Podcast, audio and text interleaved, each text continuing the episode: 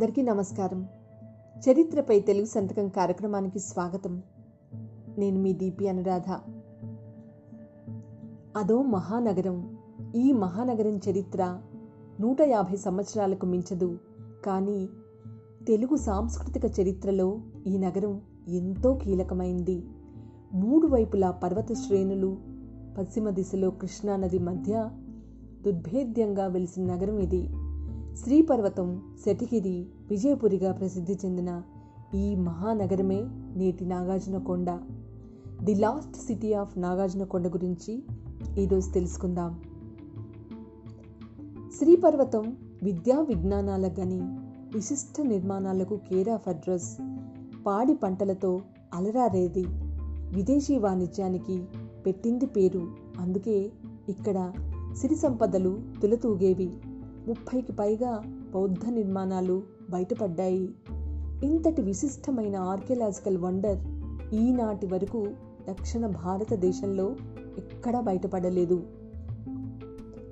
రెండు వేల ఏళ్ళ నాటి రోమన్ చరిత్రకు సాక్షి కొలోజియం గ్లాడియేటర్ క్రీడలకు పెట్టింది పేరు. ఇటలీకి రోమ్కి వెళ్ళేవాళ్ళు తప్పకుండా దర్శించే ప్రపంచ వింత కొలోజియం. రోమ్లోని ఈ కొలోజియం ఆధునిక స్టేడియాలకు స్ఫూర్తి. ఈ కొలోజియం స్ఫూర్తితో మన వాళ్ళు ఓ రంగస్థలం నిర్మించారు. నాగార్జున లోయ తవ్వకాల్లో ఇది బయటపడింది. ఇదేదో నిన్న మొన్న కాదు క్రీస్తు శకం మూడో శతాబ్దికి చెందినటువంటి నిర్మాణం ఇది. కొలోజియాన్ని క్రీస్తు శకం ఒకటో శతాబ్దిలో నిర్మించారు. అంటే ఆ తరువాత సుమారు రెండు వందల ఏళ్ళకు మన తెలుగు నేల మీద కొలోజియం లాంటి నిర్మాణమే జరగడం విశేషం. ఈ రంగస్థలం కొలోజియం అంత పెద్దది కాకపోవచ్చు. కానీ ఆనాడు మన తెలుగు నేల మీద రోమన్ ప్రభావం ఎంతగా ఉండేదో ఇది స్పష్టం చేస్తోంది. ఈ రంగస్థలంలో వెయ్యి మంది నాలుగు వైపులా కూర్చునేలా పదహారు మెట్ల వరుసలున్నాయి. వీటిపైన రాతి బల్లలు ఏర్పాటు చేశారు. ఇవన్నీ అంచెలంచెలుగా ఉండటం విశేషం. మధ్యలో ఏ శబ్దం చేసినా పై వరుస వరకు స్పష్టంగా వినిపించేదట. ఇక్కడ కొలోజియంలోలా గ్లాడియేటర్ ఆటలు ఆడేవారా? మల్ల యుద్ధాలు జరిగేవా? పల్నాటి సీమ కదా. కోడి పందాలు జరిగేవా? ఈ విషయం గురించి అంతగా వివరాలు లేవు. కానీ ఇటువంటి మరెన్నో విశేషాలకు వేదిక నాగార్జున కొండ. దక్షిణ భారతదేశంలో శ్రీపర్వతం అత్యంత విశాలమైన బౌద్ధ క్షేత్రం. ఇరవై నాలుగు చదరపు కిలోమీటర్ల విస్తీర్ణమున్న ఈ లోయలో ఒకప్పుడు ముప్పైకి పైగా బౌద్ధారామాలు ఉండేవి. అన్ని బౌద్ధారామాలు ఇక్కడ ఎందుకు ఉన్నాయి? అసలు శ్రీపర్వతంలో ఏముంది? ఆచార్య నాగార్జున బోధనలు అంతగా ఆకట్టాయా? ఆచార్య నాగార్జుని కంటే ముందే శ్రీపర్వతం ప్రసిద్ధ బౌద్ధ క్షేత్రం. ఇక్కడ మహా చైత్యాన్ని క్రీస్తు పూర్వం రెండో శతాబ్దిలోనే నిర్మించినట్లుగా పురాతత్వ పరిశోధనలు తెలియచేస్తున్నాయి.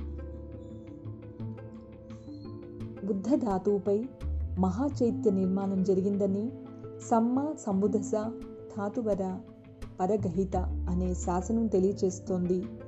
ప్రస్తుతం అతి సాధారణంగా కనిపించే ఈ స్థూప విశేషాలు పరిశీలిస్తే ఆశ్చర్యం కలుగుతుంది. ఈ మహాస్థూపానికి ఇటుక పునాదిపై చెక్క ప్రాకారం ఉండేది. ప్రాకారానికి నాలుగు వైపులా సింహద్వారాలు అందం పైన అలంకరణలున్న ఆధారాలు మాత్రం లేవు. మొదటి దశలో పూర్తిగా నిరాడంబరం. రాతిని ఉపయోగించలేదు. పైనుండి కింది వరకు సున్నపు అద్దకం ఉండేది.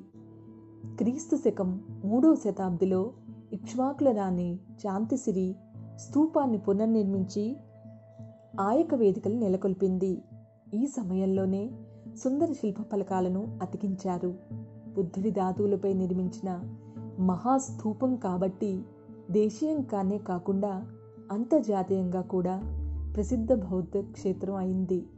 మరి ఈ స్థూపంలోనే బుద్ధుడి ధాతువులు ప్రస్తుతం ఎక్కడ ఉన్నాయి? ఇది తెలుసుకోవాలంటే మనం ఉత్తరప్రదేశ్లోని సారనాథ్కి వెళ్ళాలి. బుద్ధుడి తొలి ప్రబోధంతో పునీతమైన నేల సారనాథ్. కాశీకి వెళ్ళే వాళ్ళందరూ కూడా సమీపంలో ఉన్నటువంటి సారనాథ్ను తప్పకుండా దర్శించుకుంటారు. ఇక్కడే క్రీస్తు పూర్వం మూడవ శతాబ్దికి చెందిన అశోకుడి స్థూపం కూడా ఉంది. అల్లంత దూరం నుంచి ఆకట్టుకుంటుంది మూలగంది కుటి విహార్. పంతొమ్మిది వందల ముప్పై ఒకటిలో మహాబోధి సొసైటీ ఈ విహారాన్ని నిర్మించింది. ఆర్కిటెక్చర్ పరంగా ఎంతో అద్భుత నిర్మాణం ఇది.